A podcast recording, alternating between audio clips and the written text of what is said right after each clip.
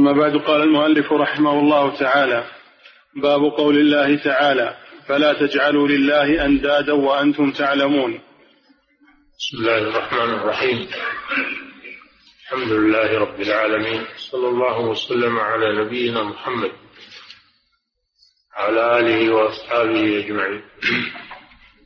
قال الشيخ رحمه الله باب قول الله تعالى فلا تجعلوا لله أندادا وأنتم تعلمون. أي ما جاء في تفسير هذه الآية وأنها شاملة للنهي عن الشرك الأكبر والشرك الأصغر. قوله سبحانه فلا تجعلوا لله أندادا. لما أمر بالتوحيد في أول الآية قال سبحانه يا أيها الناس اعبدوا ربكم الذي خلقكم والذين من قبلكم لعلكم تتقون الذي جعل لكم الأرض فراشا والسماء بناء وأنزل من السماء ماء فأخرج به من الثمرات رزقا لكم فلا تجعلوا لله أندادا وأنتم تعلمون. وهذه القاعدة في القرآن الكريم وفي السنة النبوية أنه إذا جاء الأمر بالتوحيد فإنه يأتي بعده النهي عن الشرك. لأن التوحيد لا يتحقق إلا بترك الشرك. وعبادة الله لا تصح إلا بترك الشرك. هذه قاعدة في الكتاب والسنة. أمر سبحانه وتعالى جميع الخلق. يا أيها الناس هذا عام لجميع الخلق. اعبدوا ربكم. هذا توحيد الألوهية توحيد العبادة. وقال ربكم اعبدوا ربكم لأن الرب هو الذي يستحق العبادة. والرب معناه المربي لجميع الخلق بنعمه ورزقه ووحيه وإرسال رسله. كل هذا يدخل في معنى الرب سبحانه وتعالى. الذي خلقكم والذين من قبلكم. الذي يستحق العبادة هو الذي يخلق. أما الذي لا يخلق إنه لا يستحق شيئا من العباد. فمن يخلق كمن لا يخلق أفلا تذكرون؟ فالذي لا يخلق لا يستحق العبادة وجميع المعبودات التي تعبد من دون الله كلها لا تخلق حتى أحقر الأشياء. يا أيها الناس ضرب مثل فاستمعوا له. إن الذين تدعون من دون الله لن يخلقوا ذبابا ولو اجتمعوا. وإن يسلبهم الذباب شيئا لا يستنقذوه منه. ضعف الطالب والمطلوب. لا يخلقون الذباب. فكيف بما هو؟ فوق ذلك. الذي يستحق العبادة هو الذي يقدر على الخلق. ولهذا تحدى الله المشركين الذين يعبدون من دون الله أن يبينوا ماذا خلقت آلهتهم.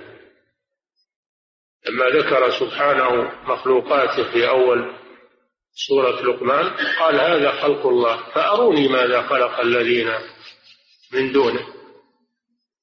أروني هذا تحدي. وقل رأيتم ما تدعون من دون الله؟ أروني ماذا خلقوا من الأرض؟ أم لهم شرك في السماوات؟ فجميع لا يقدر لا يقدر أي مشرك على أن يقول إنما إن معبوده يخلق شيئا. ما دام كذلك بطل الشرك من أساسه لأن العاجز لا يعبد. إنما يعبد القادر على الخلق سبحانه وتعالى. الذي خلقكم والذين من قبلكم. لعلكم تتقون. إذا تذكرتم هذا فإنكم تتقون عذاب الله سبحانه وتعالى. الذي جعل لكم الأرض فراشا ممدودة ممهدة. تنامون عليها وتجلسون عليها وتسيرون عليها. ثابتة. تزرعونها تدفنون فيها تخرجون منها. هي فراشكم. والسماء بناء أي سقفا فوق الأرض. فيه الكواكب وفيه الأفلاك وفيه الملائكة وفيه ما لا يعلمه إلا الله من العوالم. وأنزل من السماء أي من السحاب ماء هو المطر الذي تحيا به الأرض تنبت النبات. من الذي ينزل المطر؟ إذا حبسه الله فلن يستطيع أحد أن ينزله. مهما بلغت قوة البشر لن يستطيعوا أن ينشئوا السحاب وأن يمطروا المطر. هذا من خلق الله وإرادته سبحانه وتعالى. ثم أيضا البراري القاحلة البعيدة التي ليس فيها ماء ولا حولها مياه يسوق الله لها السحاب فتمطرها فتنبت وتمسك الماء ويشرب الناس. من الذي فعل هذا؟ هل فعلته الأصنام؟ هل فعلته القبور والأضرحة؟ حاشا وكلا. أنزل من السماء ماء وإذا شاء حبسه سبحانه وتعالى. فأخرج به من الثمرات. جميع الثمرات بأنواعها وأشكالها التي لا يعلمها ويحصرها إلا الله سبحانه وتعالى. جميع النباتات. تنبت من ماء واحد ومن تربة واحدة وهي مختلفة. طعوم الروائح والألوان. من الذي خلقها سبحانه وفاوت بين الأرض؟ قطع متجاورات وجنات من أعناب ونخيل وزرع. وجنات من أعناب وفي الأرض قطع متجاورات وجنات من أعناب وزرع ونخيل. صنوان وغير صنوان يسقى بماء واحد ونفضل بعضها على بعض في الأخرى تسقى بماء واحد وهي متجاورة في الأرض في قطعة واحدة من الذي فاوت بينها و وفرق بينها مع أن الماء واحد والتربة واحدة هذه قدرة الله سبحانه وتعالى. به من الثمرات رزقا لكم. لو الله قادر على جل وعلا الله قادر على أن يمنع النبات ويمنع الأشجار من أن تثمر. فمن أين يأكل الناس؟ من أين يأكل الناس؟ لكن بقدرته ورحمته أنبت الأشجار وأخرج الثمار للناس. فلا تجعلوا لله أندادا؟ لما ذكر لما ذكر الأدلة على توحيده نهى عن الشرك. فلا تجعلوا لله أندادا جمع نده الشبيه والنظير والعديل. لا أحد يشابه الله ولا أحد يعادل الله ولا أحد يماثل الله جل وعلا. فكيف تجعلون له أمثالا وشبها ونظرا؟ لا يساوونه سبحانه وتعالى. الشرك تسوية للمخلوق بالخالق للعاجز بالقادر. هذا من أبطل الباطل. هذه براهين عقلية. وهم يعترفون بها. يعترفون أن الله هو الخالق الرازق الذي يحيي ويميت وهو الذي ينزل المطر. يعترفون بهذا كله. ومع هذا يعبدون معه غيره ممن لا يقدر على شيء. هذا من انتكاس الفطر ذهاب العقول. وأنتم تعلمون أنه لا يفعل هذه الأشياء إلا الله سبحانه وتعالى. هذا خطاب للمشركين. يعلمون أن هذه الأشياء لا يقدر عليها إلا الله.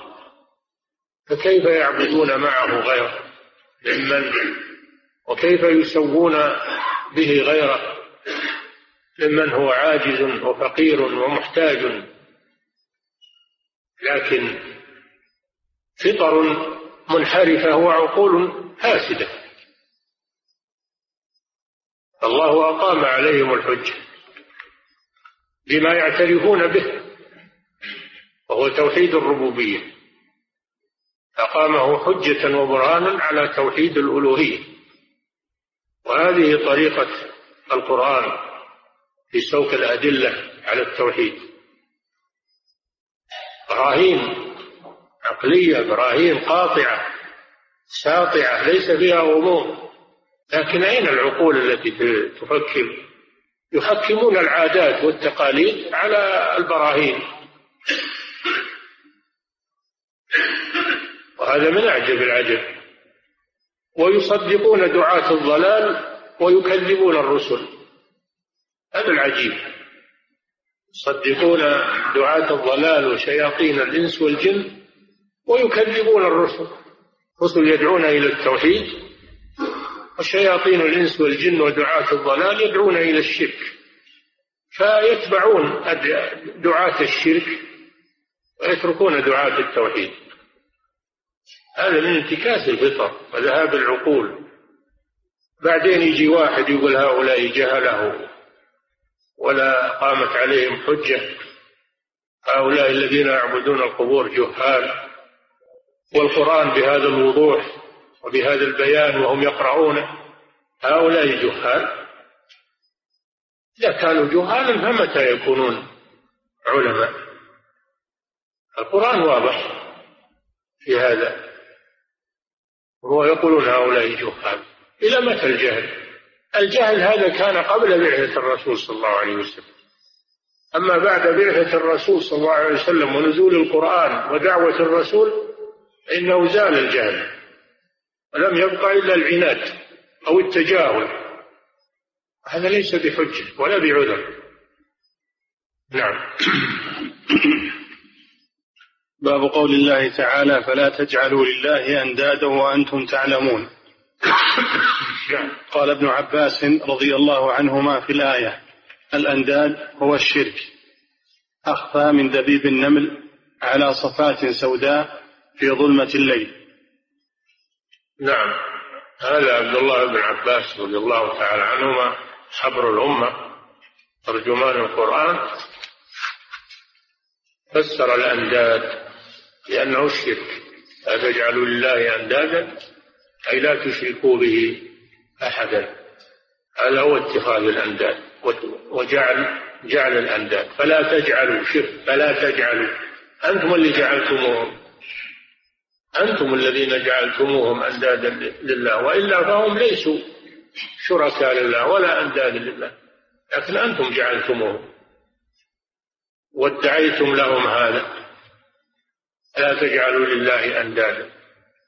قال هو الشرك. والشرك ينقسم إلى قسمين. شرك أكبر وهو شرك ظاهر وشرك أصغر وهو خفي الشرك الأكبر الظاهر مثل عبادة الأصنام عبادة الأشجار والأحجار والقبور. هذا شرك ظاهر يذبح لهذه الأشياء وينظر لهذه الأشياء ويستغيث بهذه الأشياء هذا شرك ظاهر. شرك ظاهر واضح. شرك أكبر يخرج من الملة لأنه صرف عبادة إلى غير الله سبحانه وتعالى.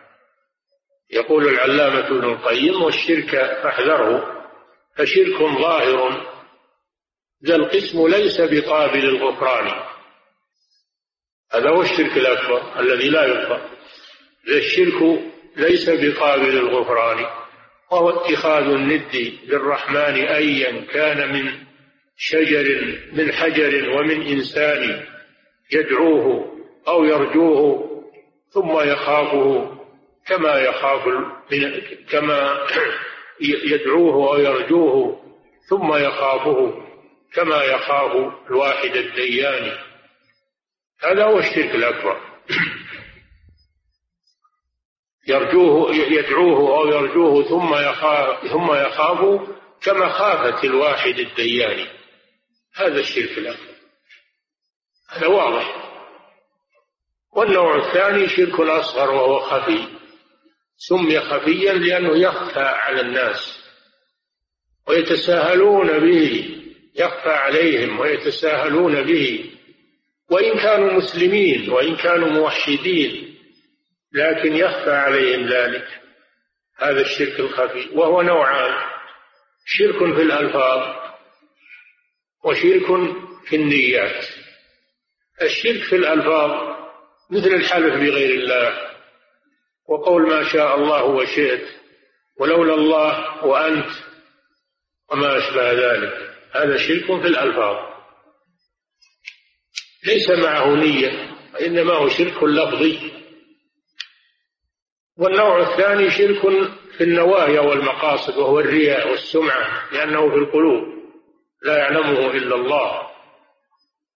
ولهذا قال ابن عباس عن هذا النوع من الشرك الذي هو الشرك الأصغر أخفى من دبيب النملة السوداء على صفات سوداء في ظلمة الليل. لأن الناس لا يعرفونه ويتساهلون به وهم مسلمون وموحدون لكن يتلفظون بهذه الأشياء يتلفظون بها. أو يكون عندهم رياء في قلوبهم. وهذا هو الذي خافه النبي صلى الله عليه وسلم على أصحابه قال أخوف ما أخاف عليكم. الشرك الأصغر.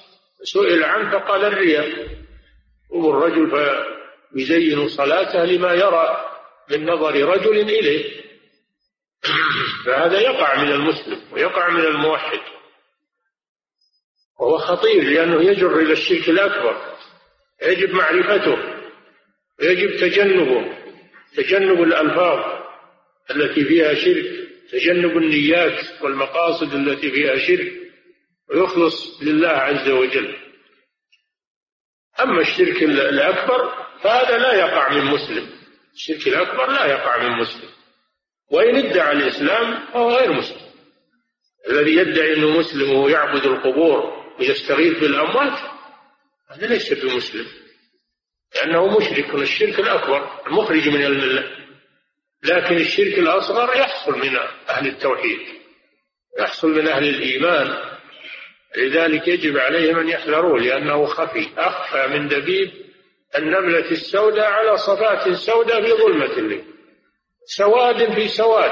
ما يرى النمل أسود والليل أسود والحصاد سوداء. من يشوف هذا؟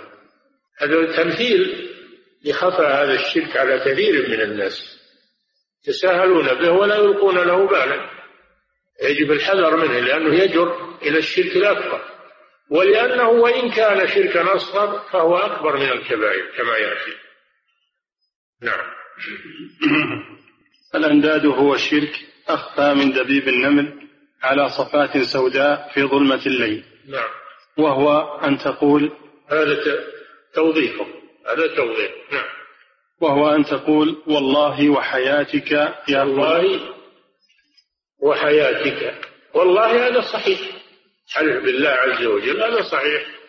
لكن يقول وحياتك تارة يحلف بالله وتارة يحلف حياة المخلوقين. هذا شرك. حلفه بالمخلوق شرك.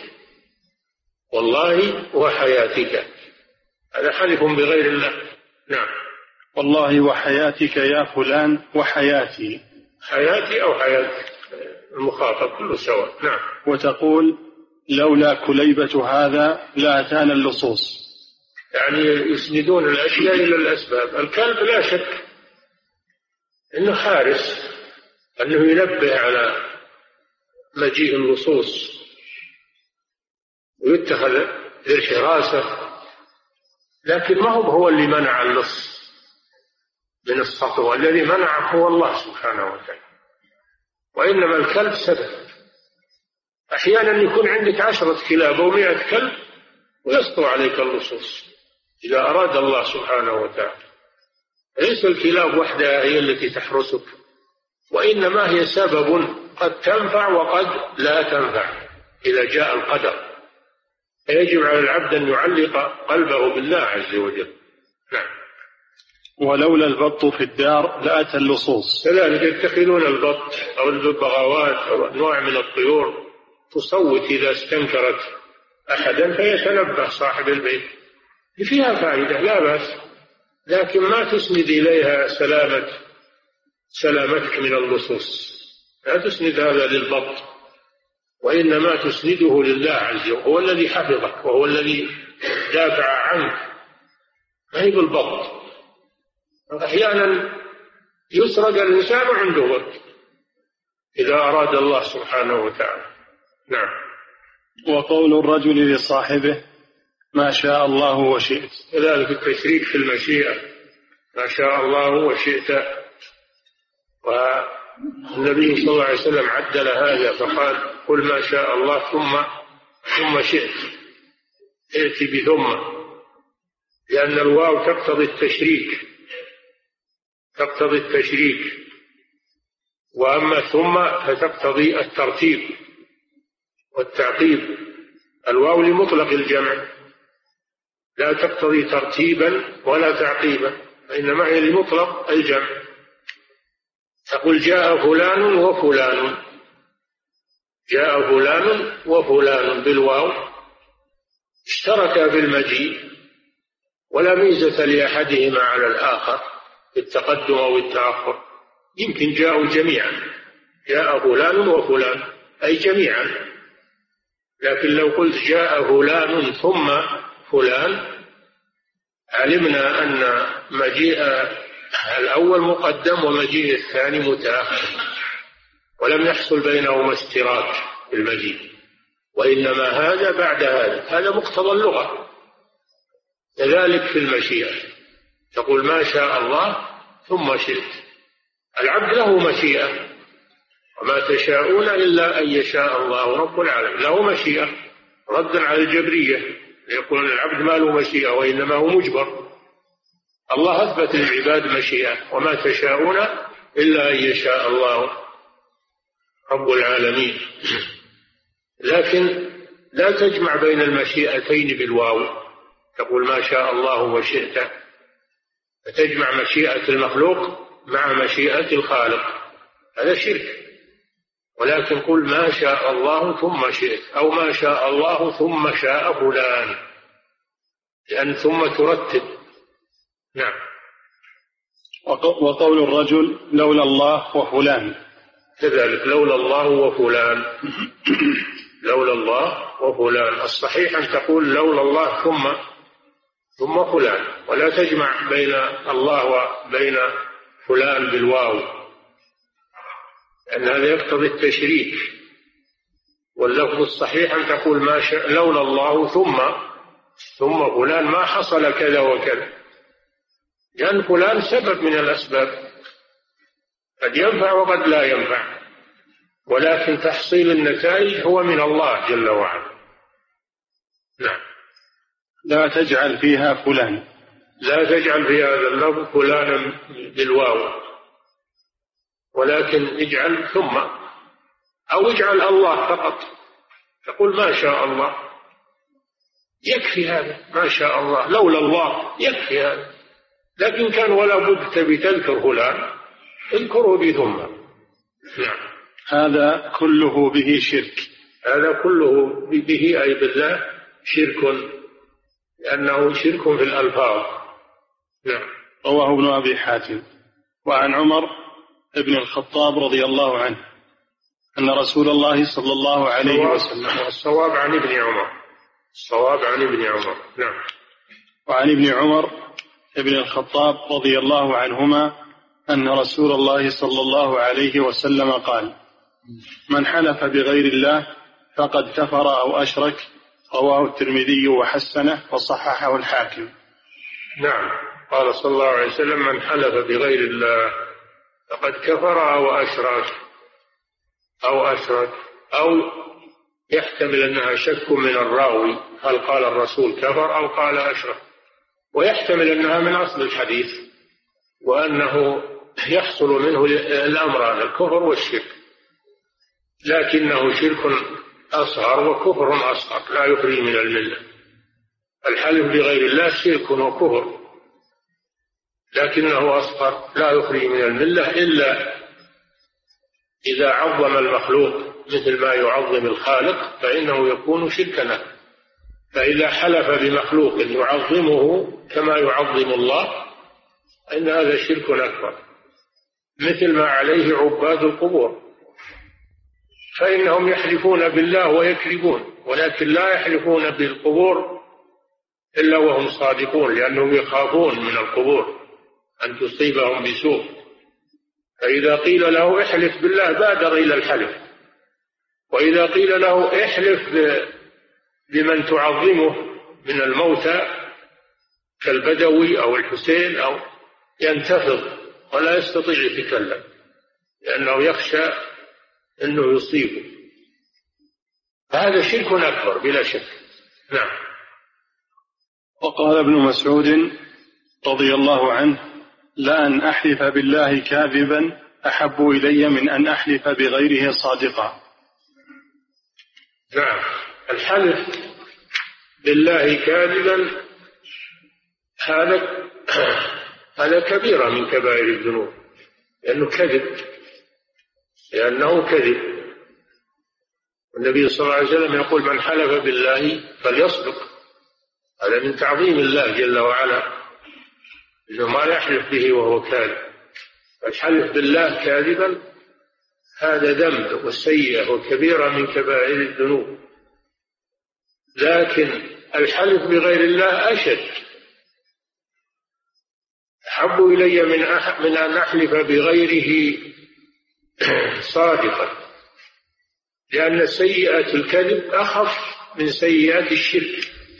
هما سيئتان؟ الحلف بالله كاذبا هذه سيئة. الحلف بغير الله سيئة. لكن الأولى سيئة عمل والثانية سيئة شرك وسيئة الكذب أخف من سيئة الشرك. فهذا يدل على أن الشرك الأصغر أكبر من كبائر الذنوب أكبر من الكذب. ابن ابن مسعود من فقهه رضي الله عنه يقول إن الحلف بالله كاذبا لأن هذا توحيد الحلف بالله توحيد. ولو كان الإنسان كاذبا. والحلف بغير الله شرك وإن كان صادقا. إذا قارنت بينهما وجدت أن سيئة الكذب أخف من سيئة الشرك. هذا وجه قول ابن مسعود. رضي الله تعالى عنه. وحسنة التوحيد أعظم من حسنة الصدق. فهذه مقارنة بين الأمرين. وليس معنى أن الإنسان يتساهل بالحلف بالله كاذبا. لكن لو وقع هذا واحد حلف بالله كاذبا وواحد حلف بغير الله صادقا. أيهما أشد؟ الذي حلف بالله بغير الله كاذبا أشد. لأنه أشرك والأول أذنب ذنب وهو الكذب. نعم. وعن حذيفة رضي الله عنه عن النبي صلى الله عليه وسلم قال لا تقولوا ما شاء الله وشاء فلان ولكن قولوا ما شاء الله ثم شاء فلان. رواه أبو داود بسند صحيح. هذا توجيه الرسول صلى الله عليه وسلم. قال لا تقولوا ما شاء الله وشاء فلان. ولكن قولوا ما شاء الله ثم شاء فلان. نهى عن العطف بالواو وأمر بالعطف بثم. لأن الواو تقتضي التشريك. والمساواة. وأما ثم فتقتضي الترتيب والتعقيب فهي تبعد الإنسان عن الشرك لأن العبد له مشيئة ولكن مشيئته بعد مشيئة الله. قال تعالى وما تشاءون إلا أن يشاء الله. رب العالمين. فما شاء الله ثم شئت يوافق الآية. ما وما تشاءون إلا أن يشاء الله رب العالمين. الحمد لله. يعني الله جعل لنا بدائل صحيحة. جعل لنا بدائل صحيحة نتخاطب بها وتغنينا عن الألفاظ الشركية. وهذا يوجب على المسلم أنه يتعلم التوحيد يتعلم الشرك. يتعلم التوحيد وأنواع التوحيد يتعلم الشرك وأنواع الشرك حتى يتجنبها. لا تكفي معرفة التوحيد بدون معرفة الشرك. لابد من الأمرين. الله جل وعلا يقول واعبدوا الله ولا تشركوا به شيئا. لابد انك تعرف الأمرين. ويقول فمن يكفر بالطاغوت ويؤمن بالله. لابد تعرف ما هو الطاغوت وما هو الكفر به. وتعرف الإيمان بالله معه ما يكفي معرفة الحق فقط. بل لابد أن تعرف أيضا ما يضاد الحق من أجل أن تتجنبه. نعم. وجاء عن إبراهيم النخعي أنه يكره أعوذ بالله وبك. إبراهيم النخعي أحد كبار التابعين. من تلاميذ عبد الله بن مسعود رضي الله عنه أنه يكره والكراهة عند السلف معناها التحريم. الكراهية عند السلف معناها التحريم. فإذا قال الإمام أحمد أكره كذا فمعناه أنه يحرمه. أو قال النخعي أنا أكره كذا فمعناه أنه يحرمه. أما عند المتأخرين الكراهة يراد بها كراهة التنزيل. وإبراهيم النخعي من التابعين فهو يريد بالكراهة التحريم. كان يكره أن يقول أعوذ بالله وبك. العوذ هو الالتجاء. عندما تخاف من عدو فإنك تلتجئ إلى الله. تقول أعوذ بالله من الشيطان الرجيم. أعوذ بالله من, من هذا العدو. إني أعوذ بالرحمن منك إن كنت تقيا. تعوذ بالله مما تخاف. هذا عبادة. والاستعاذة من أنواع العبادة. فلا تجمع بين المخلوق والخالق في الاستعاذة أما المخلوق يستعاذ به حسب قدرته. يمكن أنك تلجأ إلى شخص أنه يحميك من العدو. تطلب منه المساعدة إذا كان يقدر على ذلك. مخلوق حي قادر يسمعك. تطلب منه تلتجي إليه ما يخالف هذا من الأسباب. استغاثه الذي من شيعته على الذي من عدوه. يجوز هذا. إذا كان حيا قادرا على أن يغيثك وأن يعينك لا بأس. تطلب منه النصرة والغوث تطلب منه اللجوء تلجأ إليه. هذا من الأسباب. لكن لا تجمع بين الله وبين المخلوق. بالواو فتقول أعوذ بالله وبك. فإذا أردت أن تلجأ إلى مخلوق من شر مخلوق فإنك تقول أعوذ بالله ثم بك. هذا هو التوحيد. أما أعوذ بالله وبك هذا شرك. فرق بين اللفظين كما سبق. نعم. وجاء عن إبراهيم النخعي أنه يكره أعوذ بالله وبك. ويجو... لأنه شرك ويكره معناه يحرم. نعم. ويجوز أن يقول بالله ثم بك. لأنه لا لا شرك حينئذ لأنه عطف بثم التي هي للترتيب والتعقيب. نعم. قال ويقول لولا الله ثم فلان ولا تقولوا لولا الله وفلان. كما سبق هذا. نعم. قوله باب قول الله تعالى فلا تجعلوا لله أندادا وأنتم تعلمون. الند المثل والنظير. وجعل الند لله هو صرف أنواع العبادة أو شيء منها لغير الله. كحال عبد هذا هو هذا هو اتخاذ الند. اتخاذ الند قد يكون شركا أكبر وقد يكون شركا أصغر. نعم. كحال عبدة الأوثان. الذين يعتقدون في من دعوه ورجوه أنه ينفعهم ويدفع عنهم ويشفع لهم. قال الله تعالى عبدة الأوثان وعبدة القبور كلهم يرجون ويخافون من معبوداتهم كما يرجون ويخافون من الله. نعم. قال الله تعالى فلا تجعلوا لله أندادا وأنتم تعلمون. قال العماد ابن كثير في تفسيره. قال أبو العالية فلا تجعلوا لله أندادا وأنتم تعلمون. قال عدلاء شركاء. وهكذا قال الربيع. الذين كفروا بربهم يعدلون يعدلون أي يسوون غيره به يجعلونه عدلا له. نعم. ومعادلا. نعم. وهكذا قال الربيع بن أنس وقتادة والسدي وأبو مالك وإسماعيل بن أبي خالد. نعم. وقال ابن عباس. فلا تجعلوا لله أندادا وأنتم تعلمون أي لا تشركوا بالله شيئا من الأنداد التي لا تنفع ولا تضر. وأنتم تعلمون أنه ربكم لا يرزقكم غيره. وقد علمتم أن الذي يدعوكم الرسول إليه من توحيده هو الحق الذي لا شك فيه. نعم. وقال مجاهد فلا تجعلوا لله أندادا وأنتم تعلمون قال تعلمون أنه إله واحد في التوراة والإنجيل. نعم. الكتب السماوية كلها جاءت بالتوحيد والنهي عن الشرك. ولقد بعثنا في كل أمة رسولا أن يعبدوا الله واجتنبوا الطاغوت. وكل الرسل أمروا بالتوحيد ونهوا عن الشرك. هذا موجود في التوراة وفي الإنجيل وفي سائر الكتب المنزلة على الأنبياء. قوله عن ابن عباس في الآية الأنداد هو الشرك أخفى من دبيب النمل على صفات سوداء في ظلمة الليل. نعم.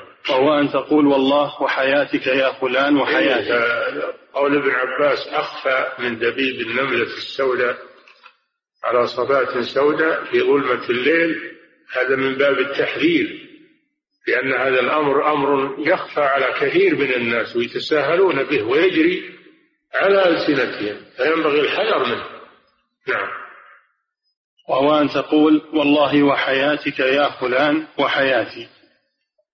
وتقول لولا كليبة هذا لأتانا اللصوص. نعم. ولولا البط في الدار لأتانا لأتى اللصوص. وقول الرجل لصاحبه ما شاء الله وشئت. وقول الرجل لولا الله وفلان. لا تجعل فيها فلانا. هذا كله به شرك. نعم. وهذا من ابن عباس رضي الله عنهما تنبيه بالأدنى من الشرك على الأعلى. إذا كان هذا بالشرك الأصغر فكيف بالشرك الأكبر؟ هذا تنبيه من ابن عباس. لماذا ابن عباس رضي الله عنه فسر الآية بالشرك الأصغر؟ ينبه به على الشرك الأكبر أنه أشد. بعض الناس يقول ما دام ما عندي شرك أكبر الأمر سهل. أقول ما شئت وما خالف أنا ما عندي شرك أكبر. يقول لا ولو كان ما عندك شرك أكبر احذر من الشرك الأصغر أيضا. أن يجري على لسانك أو في تخاطبك.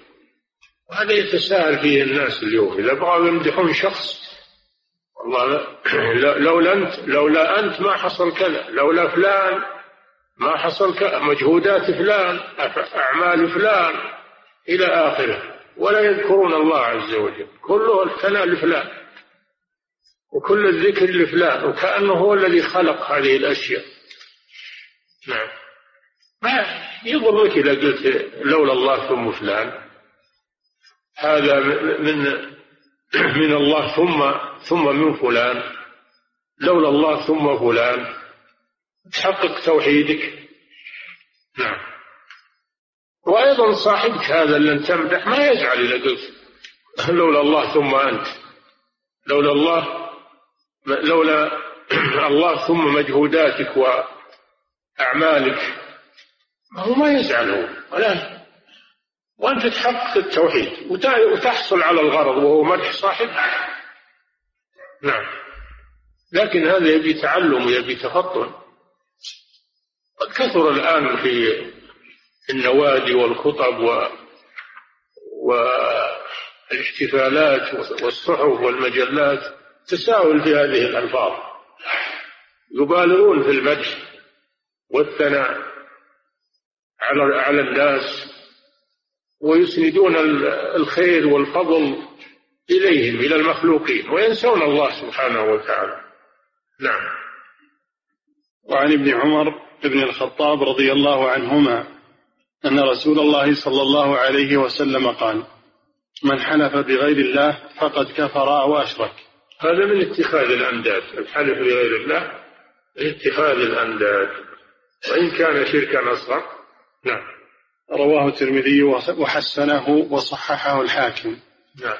يحتمل أن يكون شكا من الراوي ويحتمل أن تكون أو بمعنى الواو فيكون قد كفر وأشرك. نعم أو تأتي بمعنى الواو تأتي بمعنى الواو. وإنا أو إياكم لعلى هدى أو في ضلال مبين بمعنى الواو. نعم. فيكون قد كفر أو إياكم يعني وإنا وإياكم. ها؟ وأو تأتي بمعنى الواو أحيانا تأتي بمعنى الشك تأتي بمعنى التخيير. لا معاني تأتي بمعنى الإباحة. خير أبح قسم بأو وأبهم واشكك وإضراب بها أيضا نمي. هذا في الألفية. هذه معاني أو. نعم. ويحتمل أن تكون أو بمعنى الواو فيكون قد كفر وأشرك. نعم. ويكون من باب كفر دون كفر. إيه نعم كفر وأشرك ليس معناه أنه خرج من الملة لكن معناه أنه حصل عنده شرك أصغر في اللفظ. وهذا يرد على اللي يقولون الآن أن الإنسان لو فعل ولو تلفظ ولو قال ما يحكم عليه بالشرك ولا بالكفر حتى يعتقد بقلبه. شوف ابن عباس جعل هذا من الشرك وهو في الألفاظ فقط. بدون نية وبدون قصد في القلب. وهؤلاء يقولون لا ما يكون مشرك حتى يعتقد بقلبه. لو استغاث بالميت يقولون ما نحكم عليه بالشرك حتى نعرف ما في قلبه. يا سبحان الله. نعم. أنتم موكلون بالقلوب ولا موكلين بالحكم على الظاهر؟ إحنا ما لنا إلا الظاهر أما القلوب فهذه إلى الله سبحانه وتعالى. نعم.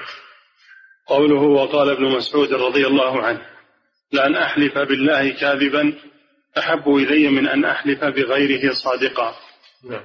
ومن المعلوم أن الحلف بالله كاذبا من الكبائر نعم. لكن الشرك أكبر من الكبائر وإن كان أصغر كما الحلف بغير الله من من الكبائر الحلف بغير الله من الكبائر بل هو من أكبر الكبائر لأنه الشرك والكذب من الكبائر أيضا. فنجعل لعنة الله على الكاذبين. الكذب كبيرة من كبائر الذنوب وهو من صفات المنافقين.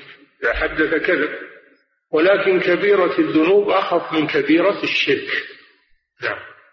صلى الله عليه وسلم قال لا تقولوا ما شاء الله وشاء. كلام ابن مسعود. ومن المعلوم. نعم كلام ابن مسعود. وقال ابن مسعود رضي الله عنه لأن أحلف بالله كاذبا أحب إلي من أن أحلف بغيره صادقا.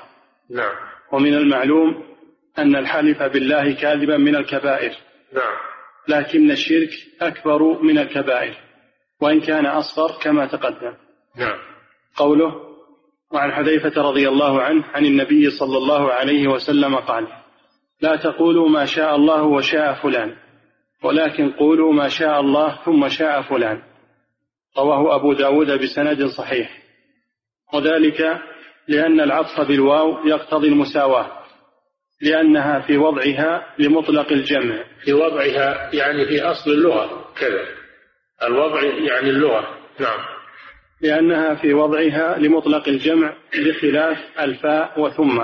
لمطلق الجمع لا تقتضي ترتيبا ولا تعقيبا نعم.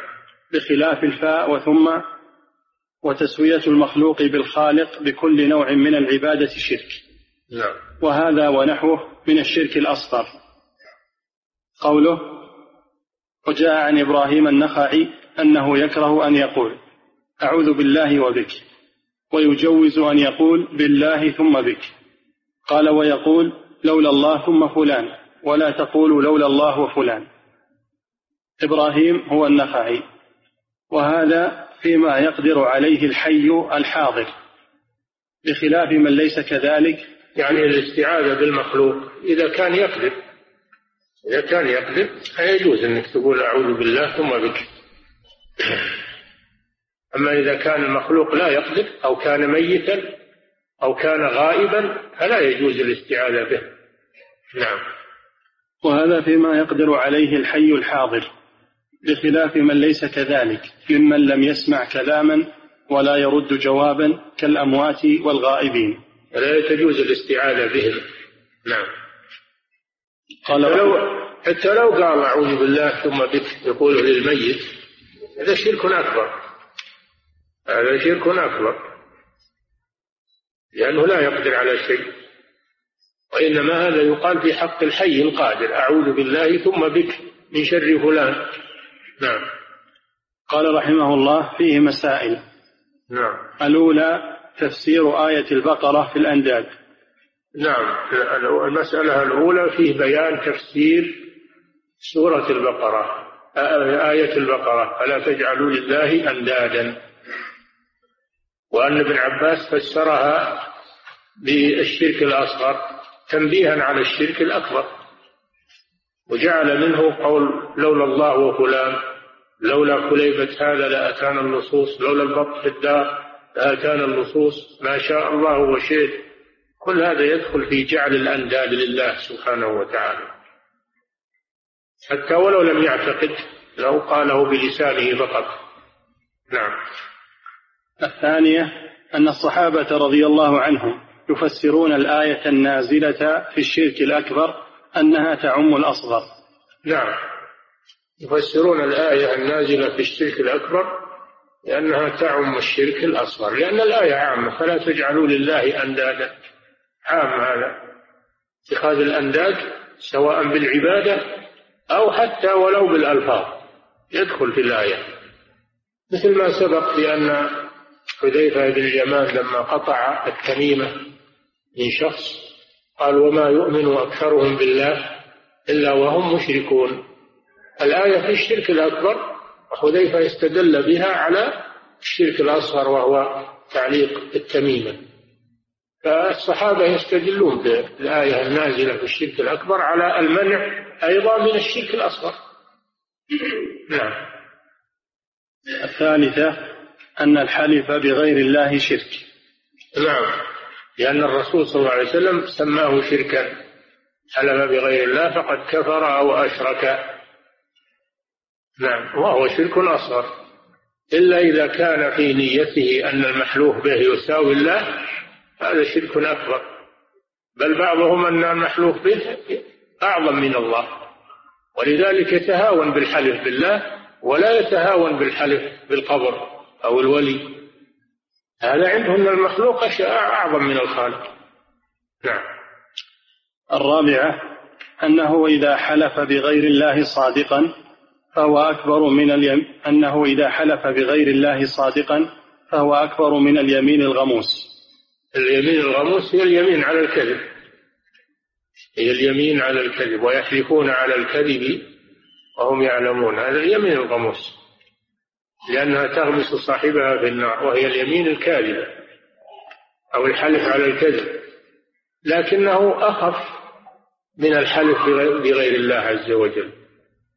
لأن اليمين الغموس كبيرة من كبائر الذنوب لكن الحلف بغير الله كبيرة شرك والشرك أعظم من الذنوب. نعم. الخامسة الفرق بين الواو وثم في اللفظ. نعم الفرق بين الواو وثم أن ثم تجوز في العطف على الله والواو لا تجوز في العطف على الله لأن الواو للمشاركة والمساواة. وأما ثم فهي للترتيب والتعقيب نعم. باب يكفي. يقول فضيلة هذا مما يدل على أن طالب العلم يجب عليه أن يتعلم الشرك الأكبر وتعلم الشرك الأصغر أيضا. لا يقتصر على معرفة الشرك الأكبر بل ويتعلم الشرك الأصغر متى يكون وبماذا يحصل حتى يتجنبه ويحذر منه. لأن الشرك الأصغر إذا اعتاده الناس تدرجوا إلى الشرك الأكبر وكونهم يتجنبون الشرك بجميع أنواعه هذا لا شك أنه هو الواجب على على الناس. حتى الأصغر. نعم. يقول فضيلة الشيخ وفقكم الله. ما الحكم في قول المرأة المستنجدة في المعتصم ومعتصمة مع العلم بأنه لم يكن يسمعها؟ هذه قصة راحت وانتهت وامرأة جاهلة ولم تقصد ما نقول إنها قصدت الاستغاثة بالغايب لكنها قالته قالته من باب المضايقة لما ضايقها الكفار قالت هذه الكلمة. حتى لو قصدت الاستنجاج الاستنجاد بالغائب هي ليست بحجة. ولا ينبغي لطلبة العلم أنهم يردون هذه الكلمة وهو معتصمة مع أن المعتصم تعلمون حاله. أنه ممن ناصر الجهمية و ويقول بخلق القرآن وعذب الإمام أحمد لا ينبغي مدحه. نعم. يقول فضيلة الشيخ وفقكم الله ذكرتم أن الشرك الأصغر يجر إلى الشرك الأكبر. نعم. فأرجو فأرجو توضيح ذلك حفظكم الله. أي نعم إذا تساهل في الشرك الأصغر فإنه يسهل عليه الوقوع في الشرك الأكبر. وكونه يخاف من الشرك أصغر أو أكبر هذا مما يسبب له الاحتياط والبعد عن الشرك. نعم. يقول فضيلة الشيخ وفقكم الله إذا أنعم الله علي بنعم فهل يصح أن أقول هذه من الله ثم بسبب طاعتي لله؟ وذلك في كل نعمة أقول هذا الكلام. لا لا تقول بسبب طاعتي زكي نفسك.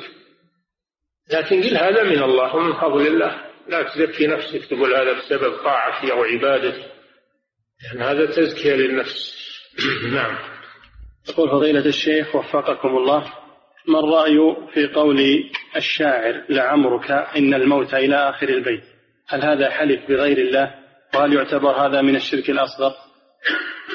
لعمرك هذا لا ليس بحلف لأنه يجري على الألسنة ولا يقصد به اليمين. نعم. يقول فضيلة الشيخ وفقكم الله ما الضابط للإنكار على من يحلف بغير الله؟ وهل إذا جرى الحلف بغير الله مجرى اللسان واستمر عليها بعد تعليمه يأتم بذلك؟ نعم يأتم بذلك.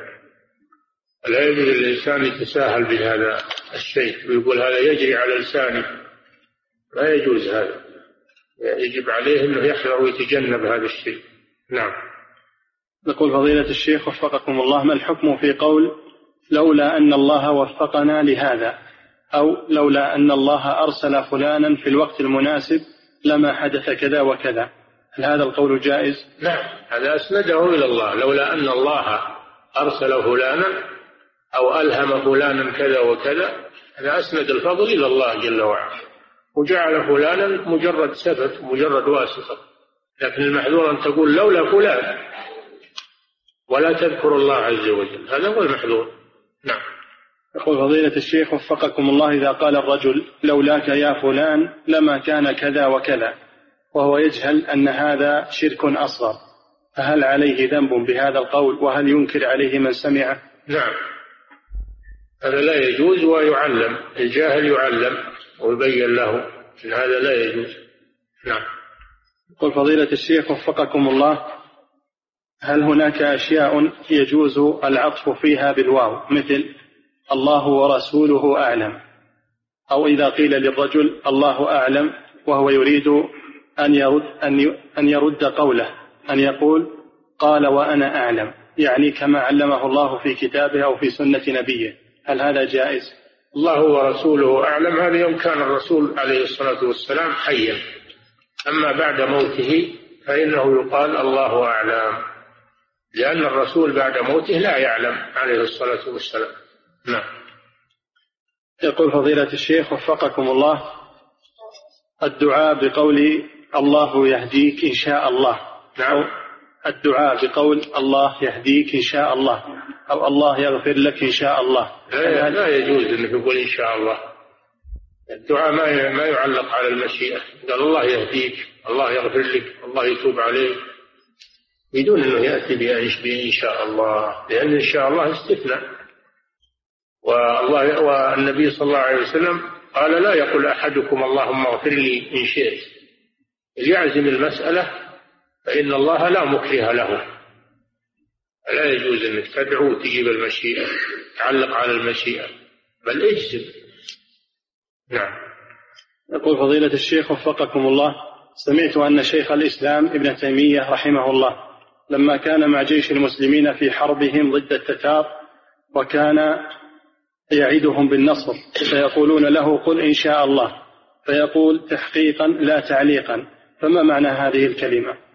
باب الدعاء هذا لأن شيخ الإسلام يريد الدعاء بالنصر يريد الدعاء بالنصر هذا من باب الدعاء وحسن الظن بالله عز وجل نعم يقول فضيلة الشيخ وفقكم الله إذا قال شخص حالفا نعم. إذا قال الشخص حالفا بقوله والنبي وهو يكذب في هذا الحلف فما حكمه؟ حكمه كما سمعتم إنه حرام وأنه كبيره من كبائر الذنوب. لا يجوز هذا.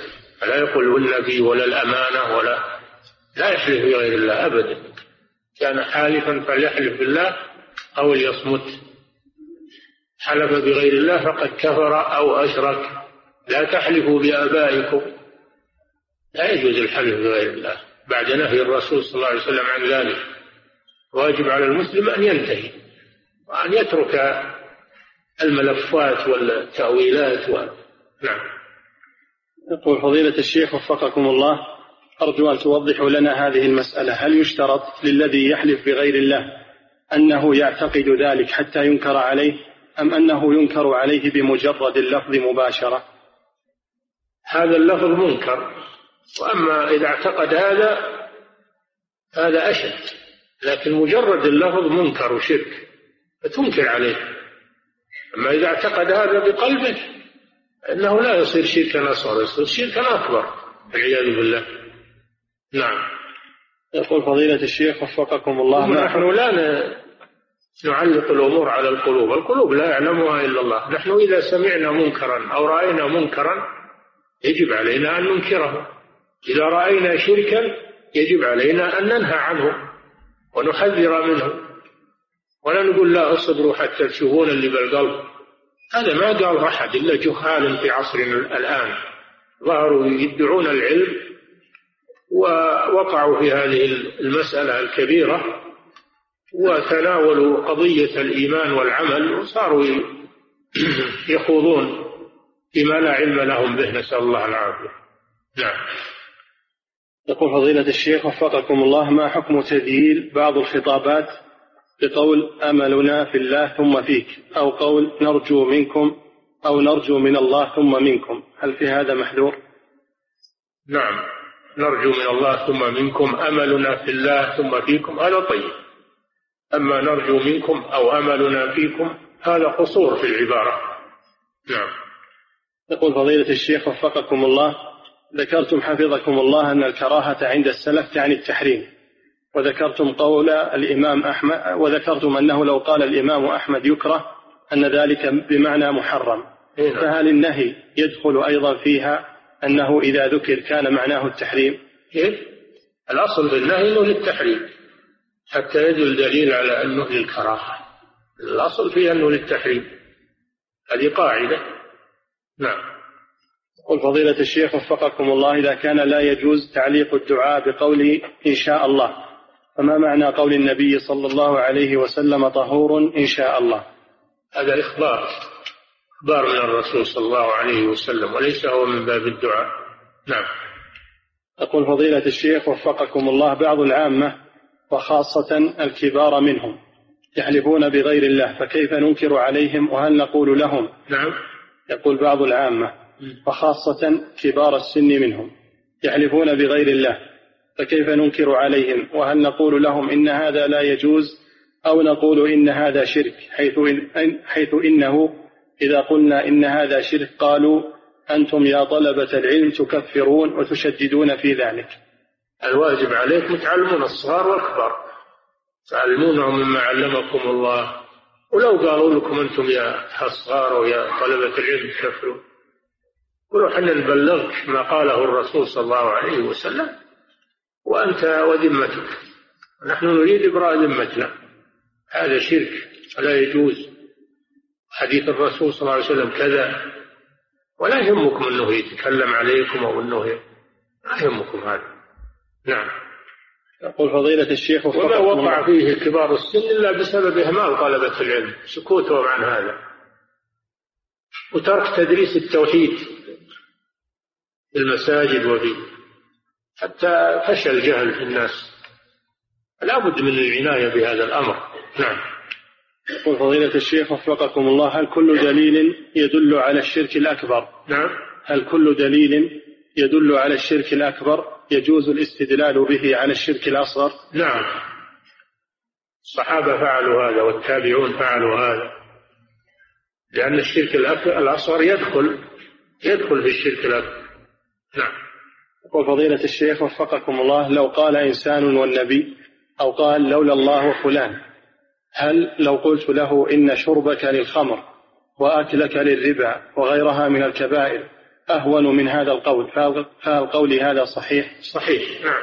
لأن شرب الخمر معصية وكبيرة لكن الشرك أعظم من من كبائر الذنوب. الشرك لا يتساهل فيه ولو كان أصغر. نعم.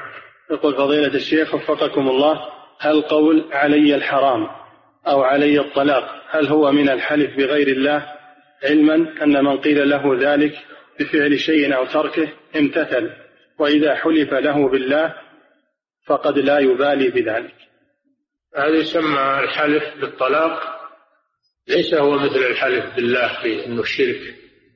ولكن سمي حلفا لأنه يجري مجرى الحلف بالله بالتحليل والتحريم والمنع والحث وغير ذلك.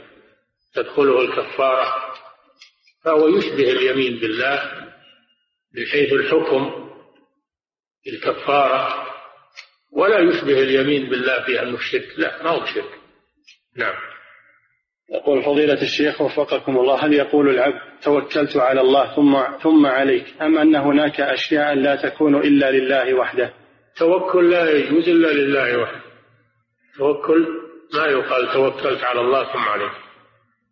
لأن التوكل لله. ولكن تقول وكلتك أو فوضت إليك أو عمدتك وما أشبه ذلك من اعتمدت على الله ثم عليك. أو نحو من هذا أما التوكل لا. هذا لا يطلق إلا على الله سبحانه ودعوا على الله فتوكلوا إن كنتم مؤمنين. نعم. فضيلة الشيخ وفقكم الله ما شروط الاستغاثة بغير الله حتى تكون جائزة؟ أن يكون المستغاث به حيا حاضرا قادرا. فإن كان ميتا لم يجز الاستغاثة به. إن كان غائبا لم تجوز الاستغاثة به. إن كان حاضرا ولكنه غير قادر لا تجوز الاستغاثة به. حتى يكون حيا حاضرا قادرا. نعم. قل فضيلة الشيخ وفقكم الله هل يجوز أن يساوي العبد بين محبة الله ومحبة رسوله أم أن محبة الله تكون أكبر في قلب العبد؟ لا شك. محبة الله لا يشاركه فيها أحد. عبادة لأنها عبادة. هل يجوز أن تعبد الله وتعبد الرسول؟ لا. محبة الله خاصة به. لا يشاركه فيها أحد. لأنها أعظم أنواع العبادة. والرسول صلى الله عليه وسلم له محبة تليق به وبرسالته عليه الصلاة والسلام. محبة مخلوق. لا تساوى محبة المخلوق بمحبة الخالق. وأعظم المخلوقين محبة هو رسول الله صلى الله عليه وسلم. لكنها لا تساوي محبة الخالق جل وعلا. نعم.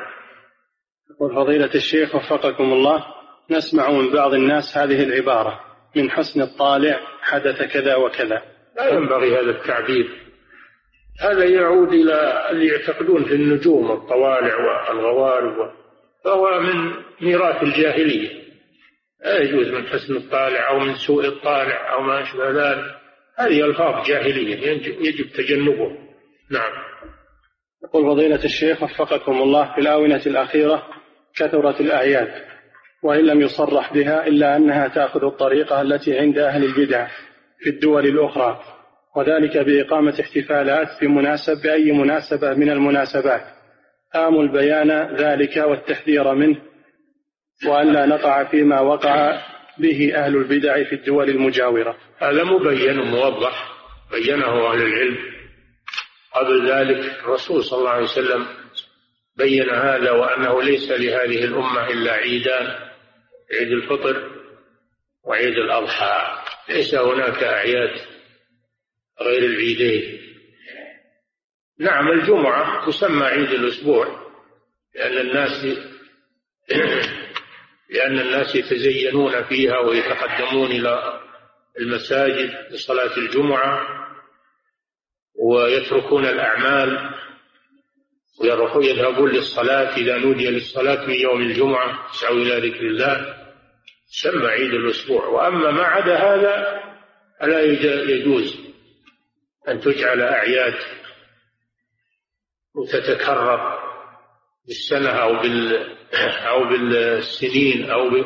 لا يجوز هذا. العيد هو ما يعود ويتكرر كل سنة أو كل عشر سنين أو عشرين سنة أو مئة سنة. هذا لا يجوز أبدا. وهذا مما تسرب إلى المسلمين من عوائد الكفار. فلا يجوز هذا. نعم. يقول فضيلة الشيخ وفقكم الله من ترك المعصية خشية أن يعاقبه الله في أهله أو في ذريته أو ما شابه ذلك فهل هذا من باب شرك الخوف؟ لا إذا ترك المعصية خوفا من العقوبة العقوبة العاجلة والآجل هذا هو المطلوب.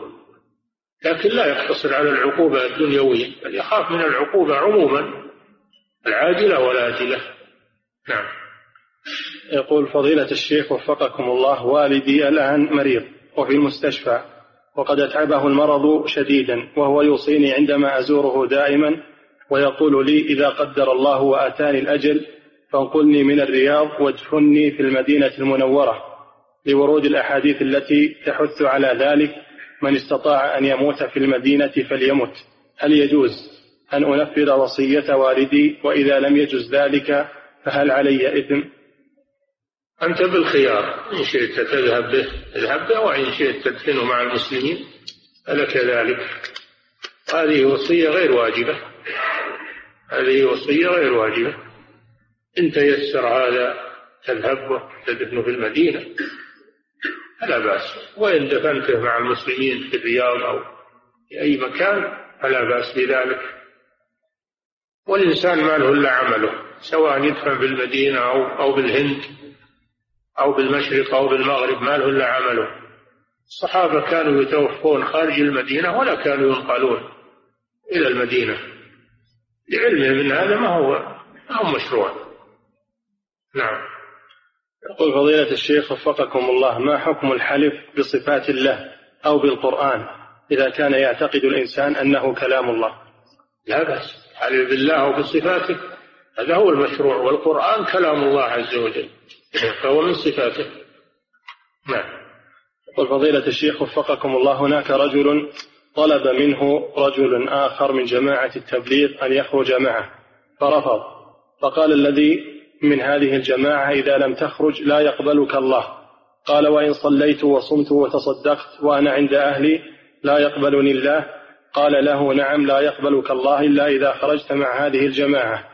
وكلام آخر أن رجلا خرج مع هذه الجماعة سنة فلما رجع قال والله العظيم إن الذي لا يخرج ثم يموت إنه لا يروح رائحة الجنة. فما حكم هذا الكلام في هذين الأمرين؟ هذا كلام فارغ وهذا يدل على جهلهم. هذا يدل على جهل هذه الجماعة. وهو كلام باطل ولا يلتفت إليه. والعلماء حذروا من هذه الجماعة.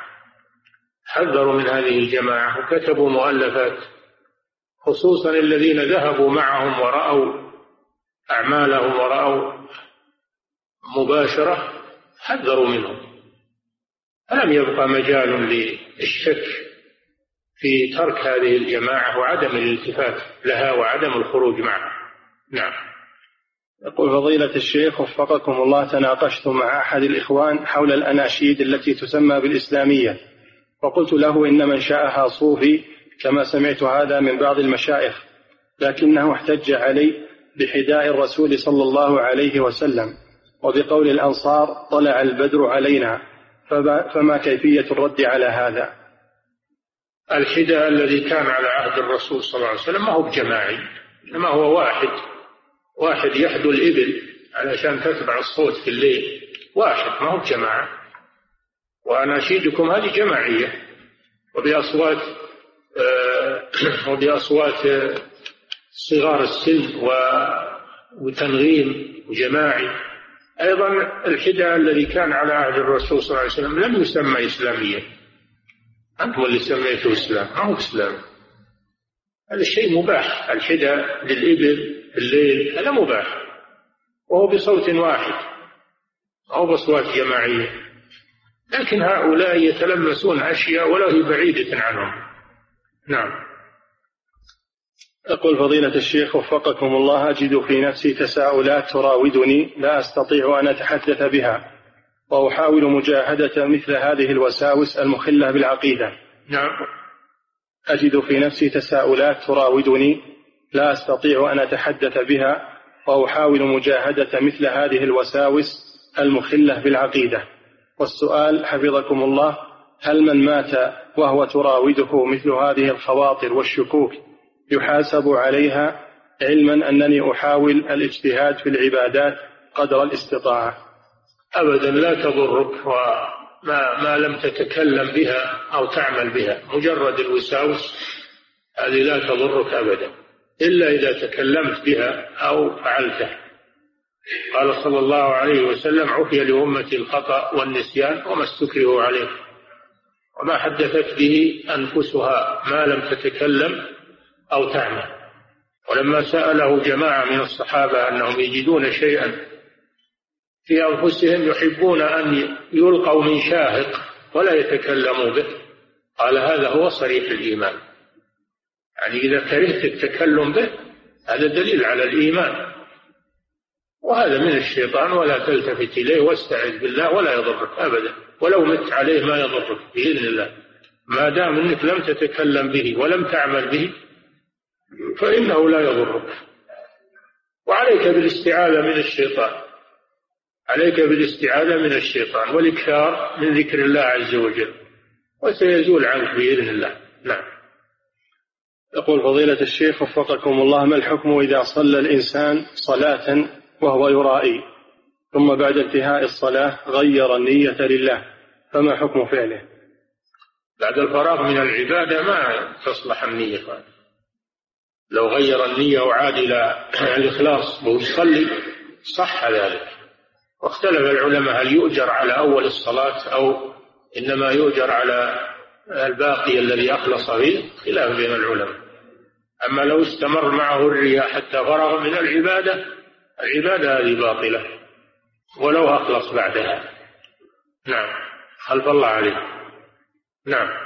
يقول فضيلة الشيخ وفقكم الله ما حكم القول أو ما حكم قول أعوذ برحمة الله؟ أو أعوذ برحمتك يا رب وأعوذ بعزتك. ما يخالف النبي صلى الله عليه وسلم قال أعوذ بكلمات الله التامة. كلمات الله من صفاته.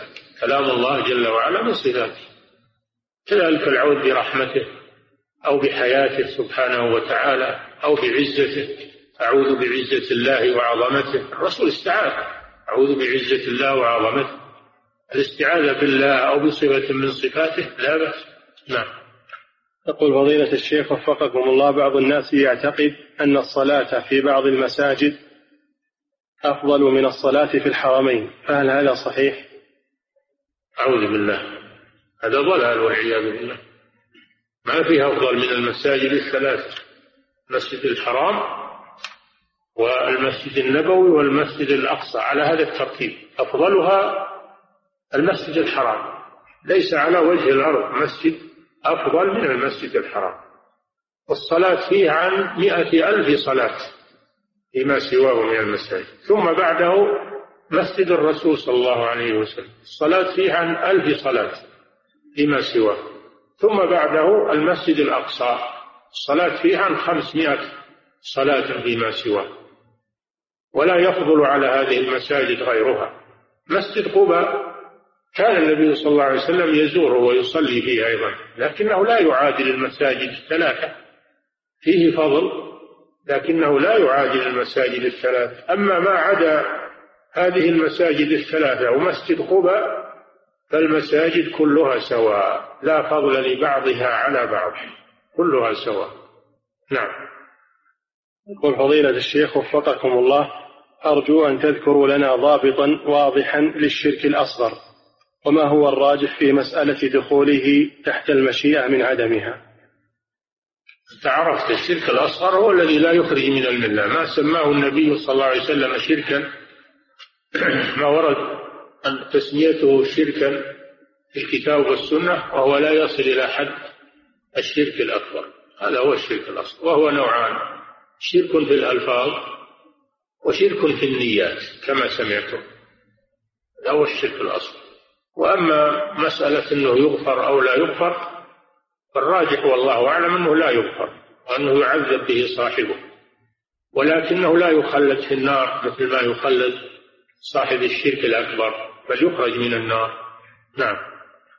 قل فضيلة الشيخ وفقكم الله الاستعاذة من عذاب جهنم سبع مرات وسؤال الله الجنة سبع مرات هي من أذكار الصباح والمساء الواردة عن النبي صلى الله عليه وسلم؟